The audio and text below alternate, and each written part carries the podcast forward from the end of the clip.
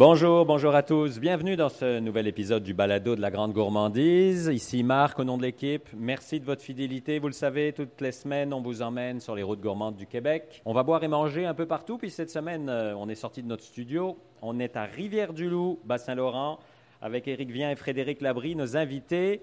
Bonjour, bonjour. Bonjour. Préciser que nous sommes au Fou Brassant. Euh, joli jeu de mots. Euh, je pense que je vais laisser à Éric le, le soin de nous expliquer D'où vient ce beau jeu de mots? En partant, il n'y a aucun rapport avec les fous de bassin. Sinon, on aurait peut-être trouvé un autre nom. Mais en fait, euh, il y a eu plein de péripéties dans l'ouverture du pub et on a même dû changer de nom de microbrasserie. Puis à chaque, à chaque étape difficile, on se disait toujours, on verra pas fou avec ça. Donc, euh, le côté fou brassant, c'est Frédéric qui l'a trouvé. L'idée, on voulait s'entendre les deux sur un nom. moi, j'avais un nom magique, merveilleux, puis le frère disait, pas sûr. OK, on, repartait avec Frédéric. Frédéric a trouvé les fous brassants. Donc, c'est vraiment le, concept de plaisir, de folie. c'est ce qui nous anime, nous. Le jour où on n'aura plus de plaisir dans ce qu'on fait, ben, on va faire d'autres choses. Donc, c'est vous les deux fous, finalement? Effectivement. Nous sommes les deux fous.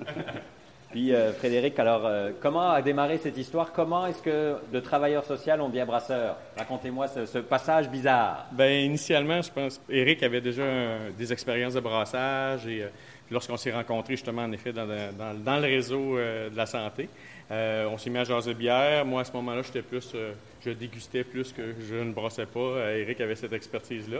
De fil en aiguille, on s'est dit ben pourquoi ne pas commencer à brasser tout grain?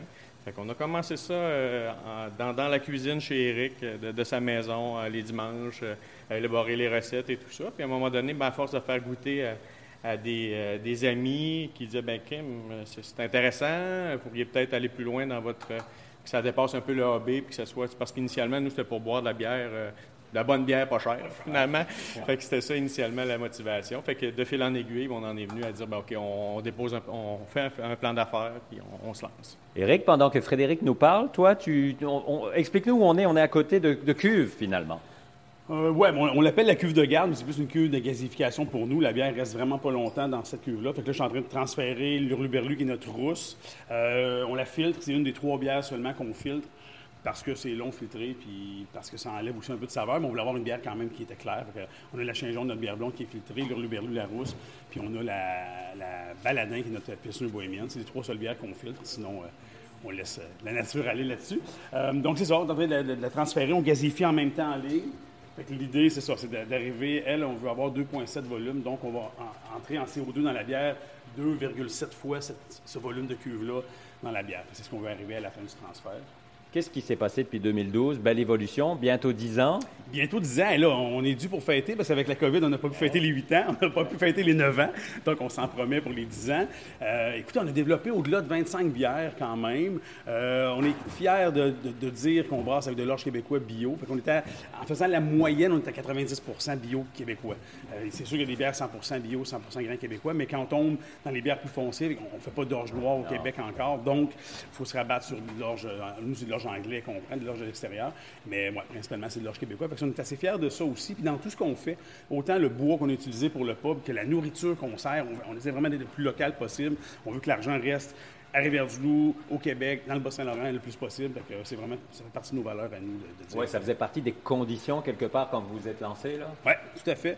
On, contre vents et marées, parce que l'Orge québécois n'avait pas bonne presse au départ, euh, mais nous, on a, persisté, puis euh, ben voilà, on est fiers. Euh, les commentaires qu'on a maintenant, c'est ah, vous travaillez bien l'Orge, vous le travaillez bien l'Orge québécois, mais en même temps, je pense qu'il y a eu une évolution aussi dans l'art de maltais aussi au Québec, ça s'est développé. Donc, ouais, on est fiers de ça. Oui, parce qu'on peut dire qu'en dix ans, le monde brassicole a changé au Québec, pas à peu près. Là, on est loin d'où vous étiez au début. On est loin d'où on était au début, puis ne serait-ce aussi que localement. Quand on a débuté, nous, euh, la microbrasserie, c'est Rivière-du il n'y avait pas d'autres microbrasseries. Il y avait quand même beaucoup d'enseignements à faire auprès de la clientèle pour les amener euh, justement dans cette évolution gustative-là, à dire, ben écoute, euh, bon, on, se faisait demander initialement des bières plus commerciales quand les gens arrivaient, mais hop, à un moment donné, quand ils ont vu qu'on n'avait pas cette offre-là, mais qu'on avait une offre qui était drôlement intéressante, puis qu'une palette assez, assez large de, produits qui leur permettait de trouver à quelque part un qui, ferait leur affaire. Fait que, de fil en aiguille, on a vu aussi notre clientèle évoluer, de dire, ben, passer à des bières blondes plus, euh, on va dire plus accessibles, mais plus pour eux euh, qui, étaient, qui étaient quand même moins goûteuses au niveau de l'amertume. Et maintenant, les voir au pub, euh, boire de l'IPA, ils, ont, ils ont changé, leur, leur profil euh, euh, de, de gustatif a changé aussi en cours de route. Et peut-être que dans deux ou trois ans, ça aura encore évolué, Sûrement, évidemment. sûrement, Que ce soit les clients, vous, les bières. Clairement, euh, clairement. Il y a quand même, euh, c'est- c'est en pleine effervescence au Québec aussi, on le voit bien. Puis bon, euh, on n'est pas euh, encarcané dans des styles, fait qu'on peut flyer quand même assez, euh, assez loin. Fait qu'on voit au Québec, là, actuellement, il y a plein de trucs là, qui se brassent qui sont le fun. Fait que, en effet, ça risque de changer dans les prochaines années encore. Parce qu'en même temps, euh, Eric, euh, le monde brassicole, c'est grand, mais c'est petit, vous vous connaissez tous, là. Ben oui, en fait, veux, veux pas, on se croise, tu sais, euh, comme quand on se promène, toutes, les vacances qu'on prend, moi, je, je cible une microbrasserie de chacune des régions. On, va voir les gens directement chez eux, au congrès, on, on- on se connaît un peu tous. On a la route des bières de l'Est du Québec. Les- on est rendu 19, là, les 19 micros de la route des bières, ben, on a des contacts ensemble. Donc, euh, oui, effectivement, on connaît un peu tout le monde. Puis, euh, c'est ça, les gens viennent nous voir, ils nous apportent de la bière, on leur donne de la bière. C'est des beaux échanges comme ça. Fait que, ouais. Ça a triplé en 10 ans, là, le, le nombre de micros a triplé quand même au Québec. On, on est la 82e, puis on est rendu, je pense, au-delà de 300 facile là, dans les permis. Qu'on voit que c'est. Puis nous, ce qu'on se dit, c'est 20 minutes de route, paf, il peut avoir une micro, comme chaque village peut avoir sa boulangerie ou, ou une fromagerie pas loin. C'est dynamique, c'est vivant, on trouve ça. euh, Ça devient un attrait touristique maintenant. ben, tout à fait.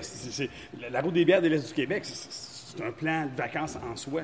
On part, les gens le font, ils partent avec leur carte, ils font le tour, puis effectivement, c'est un bel itinéraire. Puis comme Frédéric disait, il y a autant de bières différentes qu'il y a de microbrasseries aussi. L'idée, c'est pas de copier ce qui se fait, c'est vraiment de développer quelque chose qui, qui- qui nous représente, nous, qu'on a le goût de, de, de, qu'on veut aller. Fait que c'est- intéressant de voir cette diversité-là de bières au Québec.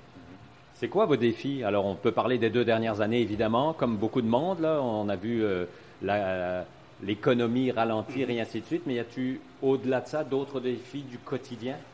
D'autres défis.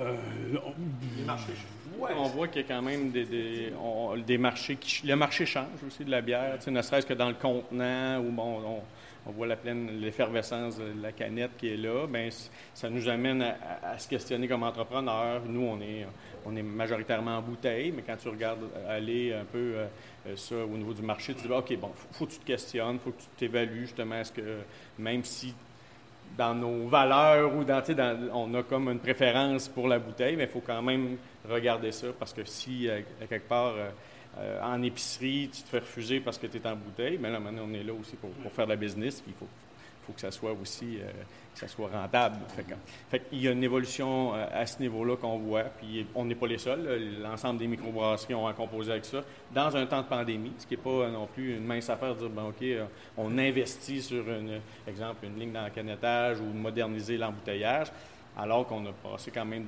deux années qui étaient qui sont pas nécessairement faciles. On, on a des, il y a un bel été, il y a de l'affluence, mais quand même, il y a eu quand même des ralentissements, si on veut, là, pour ce qui est de la distribution des produits. Parlez-moi de l'équipe. Combien vous êtes Comment ça fonctionne au quotidien?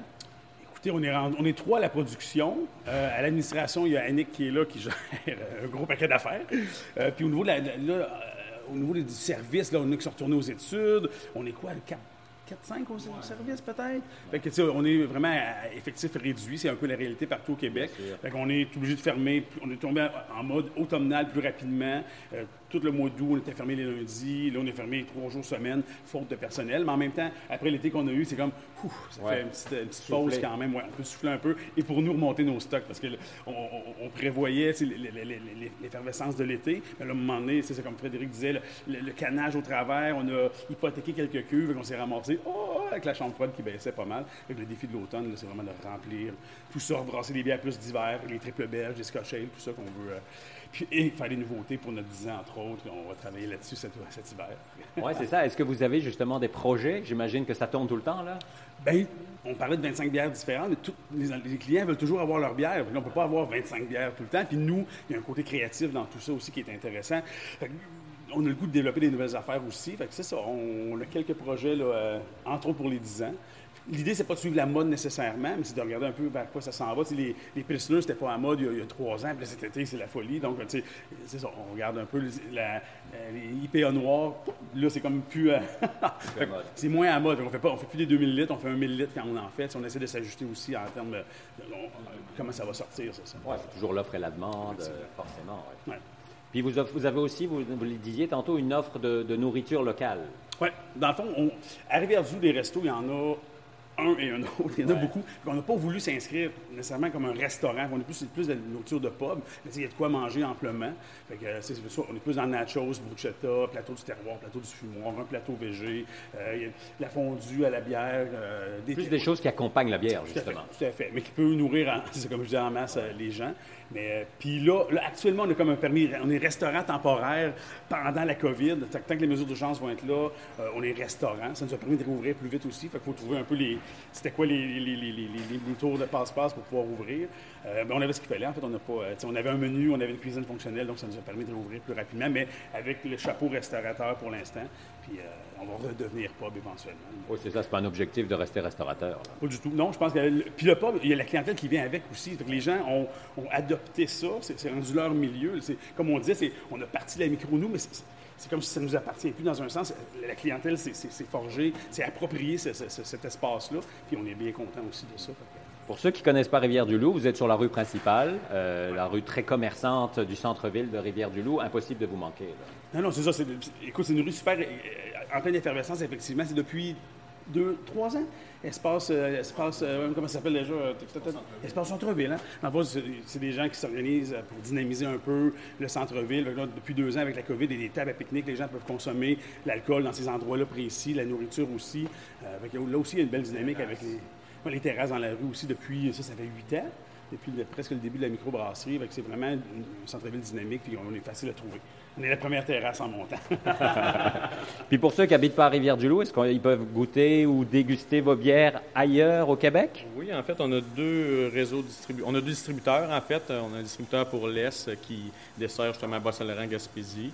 On a un distributeur pour l'Ouest qui dessert un peu l'ensemble des, des régions. C'est sûr qu'en période estivale, ben on on essaie de se concentrer davantage plus localement, si on veut, Bas-Saint-Laurent, Gaspésie. Mais là, bon, avec l'automne qui, arrive, bien, on, va être en mesure de regarnir un peu nos points de vente dans l'Ouest. Je peu, on devrait faire des envois. Là, Eric, je, te vois jouer du téléphone avec ta lumière. Raconte-moi ce que tu fais. Bien, en fait, je suis en train de gazifier la bière. comme je disais, le, but, c'est que la, bière sorte le plus rapidement possible de la queue. Donc, je gazifie en ligne à la sortie du fil et je gazifie. Et on gazifie aussi dans la cuve. je regarde s'il y a des petites bulles de CO2 dans le, dans le, tube. Euh, Pour arriver à la bonne quantité de gaz, c'est ça finalement. Tout à fait. Puis gagner du temps. on, pourrait gazer à 15 PSI, prendre euh, une journée et demie à faire, mais nous, on, y va plus à autour de 30 PSI, puis on, se gâte. ça, va plus rapidement aussi. Puis on a quand même encore euh, deux autres bières à, mettre en fût aussi cette semaine. Puis rebrasser aussi, il faut, faire ça le plus vite possible. Alors c'est ça, autour de nous, euh, je vois 8-10 euh, cuves approximativement de différentes tailles. Euh, dans lesquelles vous mettez vos différentes bières ou à différents moments, je suppose? En fait, on a cinq fermenteurs. On a quatre fermenteurs de 2000 litres environ. Donc, c'est deux journées de brassage pour les remplir. Puis, on a un petit fermenteur de 1000 litres ici à, côté de nous. Sinon, le reste, on a la cuve d'eau chaude au fond, la cuve d'empattage dans laquelle on mélange le grain avec l'eau et la bouilloire à côté. C'est pas mal ça. Puis la cuve de garde de gasification qu'on a. C'est notre équipement de brassage. On a commencé avec deux fermenteurs il y a 10 ans. Euh, je pense qu'à la troisième année, on a redoublé. Parce que là, euh, sais, brasser ça, quatre jours, c'est plein. Là, ça reste deux semaines là. pendant deux semaines, on vendait de la bière au pub, on embouteillait de la bière, puis on voyait les, quantités diminuer, puis on se dit, OK, là, il faut, augmenter la, production un peu. Fait qu'on approche du 100 000 litres de capacité de brassage annuellement. Fait que ça fait de nous une petite microbrasserie au Québec, puis c'est correct c'est rentable comme ça. Euh, c'est un modèle d'affaires aussi. On voulait être à échelle humaine, comme on dit. ça nous permet d'aller prendre une bière le vendredi au pub, puis de jaser avec les clients, faire goûter euh, le brassin de la journée aux gens qui sont, qui sont là. c'est quelque chose qu'on apprécie de ne pas être dans une course folle à brasser 7 euh, jours semaine, puis à avoir 15 employés à gérer. C'était qui? C'était Michel Gauthier qui disait des petites microbrasseries, des petits problèmes, une grosse micro, des gros problèmes. Donc Oui, puis vous le disiez au début, vous voulez avoir du fun. Oui, aussi, c'est sûr. Puis on en a. Frédéric, tantôt, on parlait de l'implication locale, justement, puis vous avez aussi une grosse implication dans le niveau culturel, parce qu'on a vu sortir diverses bières à divers moments. Il y en a une qui vient de sortir, d'ailleurs, spécifique, hein, je pense. Oui, bien, en fait, c'est ça.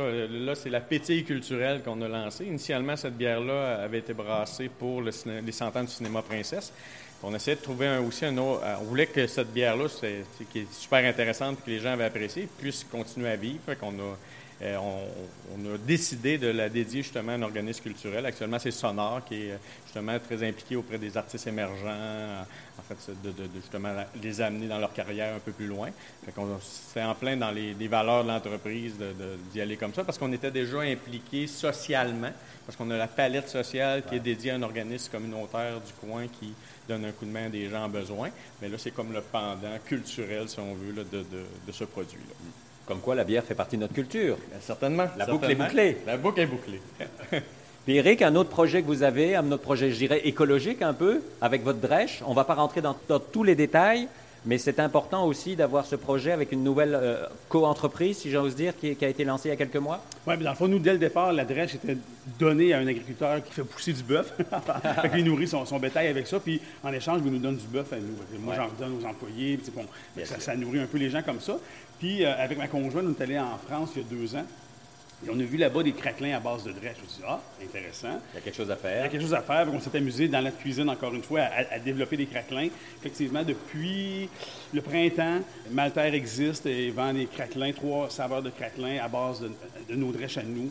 Une belle façon, en fait, de, revaloriser des déchets, en fait, des, des résidus de brassage euh, oui, on peut nourrir du bétail, mais on peut aussi nourrir des humains. Enfin, c'est ma, conjointe et mes deux filles qui ont parti cette aventure-là. Et ce sont justement nos invités. Tant qu'à venir à Rivière-du-Loup, ça va être nos invités de la semaine prochaine pour le, prochain balado. Donc, on va parler encore de bière la semaine prochaine. Éric Vient, Frédéric Labry, merci pour votre temps. Ben, merci à vous. Merci à vous. Et puis à vous qui nous écoutez, bien sûr, vous allez trouver toutes les informations sur les fous brassants sur Internet, les réseaux sociaux, vous pouvez les suivre. Puis si vous êtes de passage à Rivière-du-Loup, c'est un arrêt obligatoire, un arrêt à mettre sur votre liste. Puis si vous n'aviez pas prévu de venir, ben, il est encore temps de changer d'avis. Euh, donc euh, n'hésitez pas. Puis euh, on se retrouve vendredi prochain. Vous le savez d'ici là, mangez local. Bye bye.